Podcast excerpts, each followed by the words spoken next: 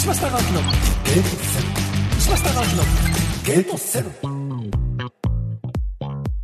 さて石橋貴明のゲートセブン。今週のテーマはどこよりも早いセリーグパリーグ順位予想と。というわけでキャンプ入ったばっかなんです。もう順位をつけろと。一緒に予想してくれる方はこの方五十嵐亮太さんです。よろしくお願いします。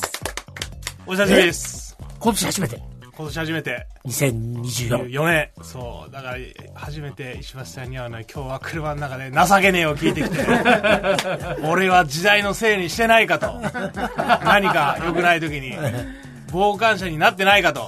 いろんなことを考えながら想像してきました。情けねえよ聞いてきた情けねえ聞いてきましたよ。俺あれ歌ってる時31だからねえー、すごい。31じゃねえ30だそうだ。もうすぐ30だ。ウォーウォーウォーって歌ってたんだもん。アルバムでは。えあれ最初はふざけて歌ってたんですよ。アルー、バムの中で。だってこれあまりにもいい歌なんで真面目に歌おうっつって秋元さんに詩書き換えてもらったんですよあれ曲はちゃんと後藤嗣俊さんが作ってくれて秋元さんが詩書いてくれたんですけどもっとふざけてたんですあんな真面目な歌じゃなかったんですええなんなら今日真面目な歌だと思ってめちゃくちゃ聴いてきましたからね。いいなと思って。それであまりにもいいい。んで、ちゃんと詩また変えて、歌い直したんです、あれ。あ、そうなんですか。はい。わからないもんですね。歌ってそんなと形でいいものってできるんですね。そう、それで、その瞬間だっけな、ガラガラヘビもできてたんだよな、もう。91年の5月に情けねえって出してるんですけど、この時にもうガラガラヘビがやってくる、できてたんですよ。できてて、え両方できてて、どっち先にシングルで出すかっつって、悩んで、いろんな人にスタジオに来てもらって、聞き比べてもらったんだけどガラガラヘビと情けねえを比べたって、あまりにも 曲調もないも違うんで、うーんって言って、情けねえ先に切ったんですよ。あで、ガラガラヘビはどうしようかっつって、皆さんのおかげですの、オープニング曲で使っとこうって使ったんですよ。全然出す気なかったんです。それ僕で、でも、ああの時のシングルってちっちゃいやつだったじゃないですか。こういう短冊とねあ、そう。あれ買いましたもん、ガラガラヘビ。万引きしちゃダメでしょ。買ったって。してないですから、やめてください。それで、厳しい世の中なんだから、冗談でもなく。それで、えっと、武道館かなんかで歌ったんですよ。サービスショット的に。そしたら武道館ってみんなすげえ勢いで歌ってくれて、え、こんな浸透してんの？って言って、急遽出したんですよ。あーでもガラガラヘビがやってくるめちゃくちゃインパクト強かったです。僕子供ながらに。これで、小学生みんな歌ってましたもん。あっという間にミリオンになったんですよ。で、ええ意味が俺よくわからなくてミリオンって、え、何って、100万枚ってそんなすごいの？って、俺よくわかってなくて、え。そしたら、アルフィーの高見沢さんに、なんでお前らミリオンなんだよって言われて、え？って、なんでですか？って言ったら、アルフィーは何十年やってまだミリオンねえんだぞって言われて、え。ーえーっつって、え、そんなすごいの？っつって、それも曲調全然違いますもんね。そうですね。なんでガラガラヘビの話してるの？いやいやいいじゃないです違うんですよ。まずは、どこよりも早く、2024年のセリーグの順位予想。ちなみに、えー去年の五十嵐さんの予想が1位ヤクルト、2位 DNA、3位阪神、4位巨人、5位中日、6位広島ということだったんですが、2023年のシーズン、皆さんご存知の通り優勝阪神、広島がなんと6位に言ってたのに2位、えー DNA が3位、えージャイアンツ4位と当たってますね。一つだけ当たりましたね。ヤクルト優勝なのにヤクルトは5位。そして中日が5位と予想されてたんですが、中日が6位ということで、うん。まあちょっと予想はひどい結ひどいもんですね。もうでもあれです。途中で広島ファンの人に僕謝りましたもん。すいませんでしたっつって、ええ。これはひどいっつってどうですか？今年のセリーグ。はい。楽しい、楽しみにしてるところどこですか？楽しみにしてるところ、でもやっぱり、まあ、昨年、まあ、石橋さんとも話したように、もう、阪神の強い時代が来るんじゃないかっていう話をしてたんですが、まさにそう入ってくるのかなっていうふうに思いますね、ね阪神。だって、みんな言ったらこれから油が乗るっていう選手ばっかりでしょ。うん。それで、まあ、掛布さんの話毎回出しちゃいますけど、優勝したりタイトル取ったら、選手変わるっていう、うん。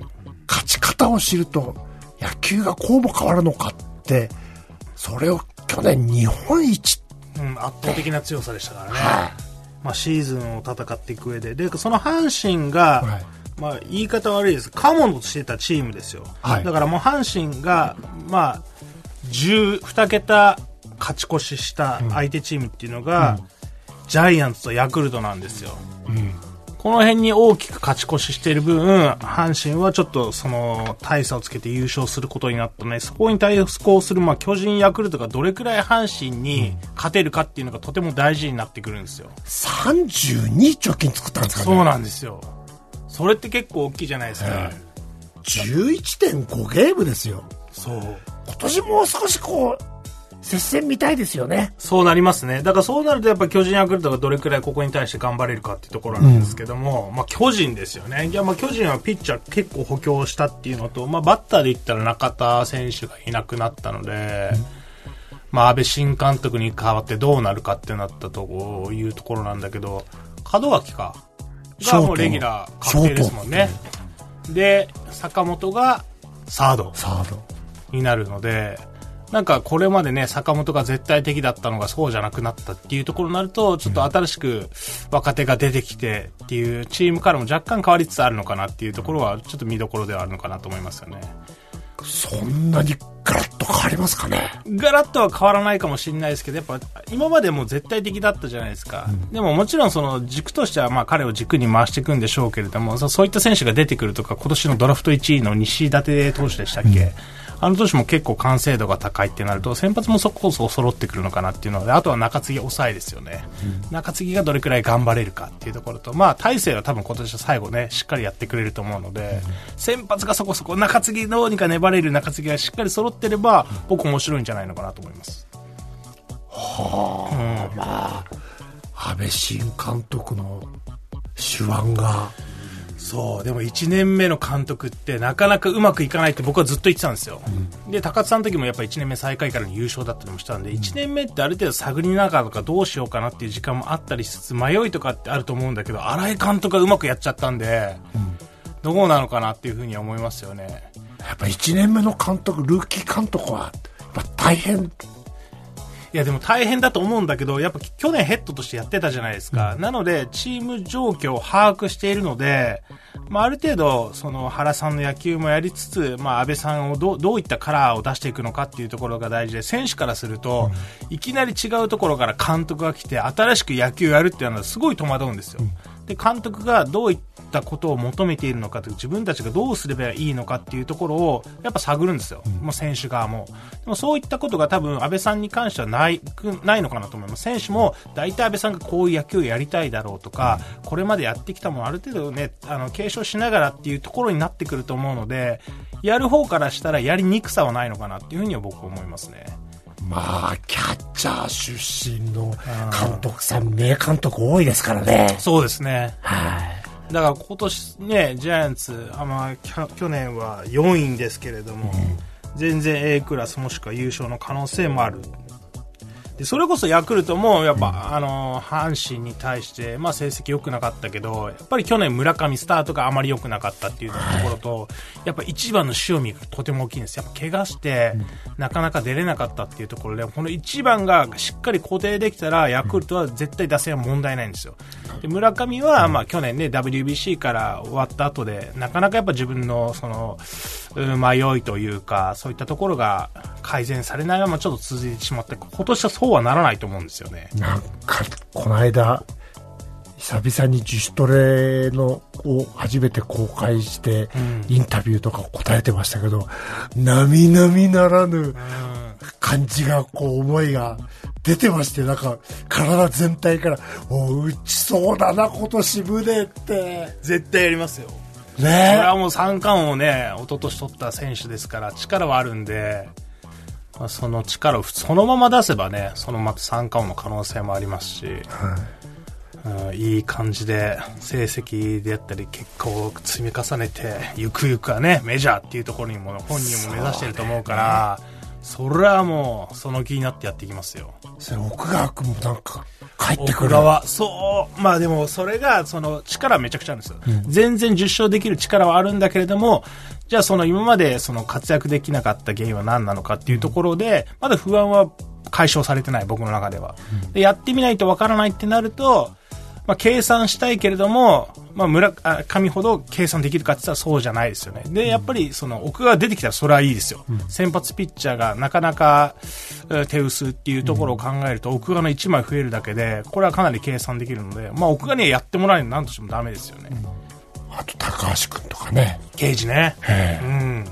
まあ、なんせ初回がとても大事なピッチャーなので、その自分の中でやってきた、まあ、去年の成績であったり、まあ、経験を踏まえて今年はっていうところこのね左の高橋と右の奥がこの2人がしっかりやってくれたらヤクルトはもう全然 A クラス優勝の可能性はあると思います。一年しっかりはい。回れば。ピッチャー先発ですね特に。でも中継ぎは加山がねソフトバンクから入ったので、これはいい補強だと思います。やっぱ田口の抜けた穴というか田口のもともといったポジションに田口が抑えに行くことによってその田口のもともとの中継ぎのポジションを埋めるピッチャーがなかなか出てこなかったんですよ、でもあの加山が入ることによってそこをかなり補えているんじゃないのかなっていうと、思うともういい補強をしたと思います。おう。じゃあ、巨人とヤクルトはちょっと、うん、まあ、楽しみ。去年ほどの差はつけられないはず、これでつけられたらそれこそもう手に負えないですよ阪神。まあでも、阪神、阪神はどう、どう見てんですか？やっぱり阪神強ここまでと。補強してないじゃないですか、はい。やっぱ去年の強さっていうところで今年もそれなりに計算できますよねだからもう対巨人とヤクルトもまあまあいい形で勝ってきてるのでやってる方からするとあのね負けてる嫌なイメージってなかなか抜けないんですよ、僕がヤクルトに行ってる時にも広島に対しての対戦成績が良くなかったっていう感じのそういう雰囲気なんですよ、だから終盤になってきた時なんか点取られて負けるイメージが強いとやっぱ実際そうなっていく確率って高いんですよ、だから去年嫌なイメージを植え付けた阪神はそれはいいんですよ、で、まあ、巨人だったりヤクルトっていうのはやられたなっていう感じは絶対残っているので、その辺をどう払拭していけるかっていうのがすごく大事になってくる。これはね、もう技術だけじゃなくて、なんかやってる時の精神的に疲労とか、またやられるんじゃないかなっていう嫌なイメージっていうのは、ね、なかなか抜けきれないんですよ。まあその辺は、まあ、ヤクルト巨人はとても大事になってくると思います。いや、やっぱでも、強えだろうなあーまた、ちぎったから、4月5月、この、まあ、ま毎年言われますけど、30試合？はい。これってどういう感じで30試合抜けていくかね、ありゃっていうのと、あまた今年もかなわねえやって。なりますよね。だから、その苦手意識があるチームは、その、そういった阪神に対してどういったローテーションを組んでくるのかとかっていうところも大事になってくるので。当然、阪神中心にローテ組みますよね。ぶつけぶつけて、はい。ここまで差をつけられたらね、周りのチーム絶対意識してくると思うので、ただ DNA はね、阪神に対してそこまで勝率悪くないんですよ。うん、ほぼ五分ぐらいなので、得意チームと不得意チームが結構はっきりしちゃったんで、まあ、その辺がね、ある程度改善されたら全然、あの、順位は変わってくるのかなっていうふうに思いますね。でも DNA は今永君抜けて、え、バウアーはまだ決まってないんでしどうでもバウアーはやっぱりアメリカで投げたいみたいなことをなんか記事で見ると、この二人抜けて DNA 大丈夫なの？苦しいですよね。だからそこに森が入ったりとかですよね。森が先発やるのか、もしくは中継ぎなのか抑えなのかっていうところで、まあ、いろんなところに対応できるピッチャーです。もともとね、抑えやってたピッチャーなので、まあ、去年はね、先発でずっとや頑張ってたんですけれども、その辺がどうハマるかによって変わってきますよね。まあ、外もいなくなっちゃいましたからね、DNA はね。そうだね、うん外、そうだね。そう、ロッテに行ってしまったんで、ちょっと戦力してしては、DNA 落ちてたようなイメージですかね。そう考えると広島も変わんないけど、西川がいなくなったっていうところを考えると、若干の戦力ダウン。はい。ですよね。でも、また若い選手がバンって出てくるのが広島だからな一個開くとパンってね、なんか出てくるっていう。まあそうですね。やっぱしっかりね、あの若い選手を育てるというか、まあ、そういった練習量もそうなんですけど出てくるとか育てるのが上手なチームですから、ね、新井さんすぐ使えそうだもんね。新井さんなんなんせ選手より早くベンチで飛び出してくるもんね。さよならの時とか、ね、元気だな新井さん。ってそう雰囲気いいですよね広島やっぱりね、ええ、いいですからね。中日はじゃあ。中日でも僕やっぱ中田取ったのでかいと思いますよ。えっとあれどうすんの？残すのビシエド。日本人扱いですもんね。そう。中田がファースト入ったらだってビシエド守るとこないでしょ？DH ないんだから、まあでも代打とかでもいいじゃないですか。代打で使うの？全然いいじゃないですか。それだったらそれこそトレードで出していいピッチャーまあそうなるとかもしれないですよね。そうだよね。あ日本人枠になっちゃうんだもう。試合たくさん出たからビシエドでもいい選手ですやっぱり。僕がね、対戦してる時、本当に状態が良かったので、うん、まあ、いい時のね、ビシエド、まあ、それはね、年齢を重ねれば、昔のように、その、反対方向の打球の強さとかっていうのも、だんだんなくなってくるとは思うんですけども、うんまあ、いてもいい選手なのかなって思う。だから、でも、それこそ、まあ、そのね、中田と併用して使えないにしても、僕、中田が入ることによって、やっぱり打線が彼中心に回ってくると思うんですよ。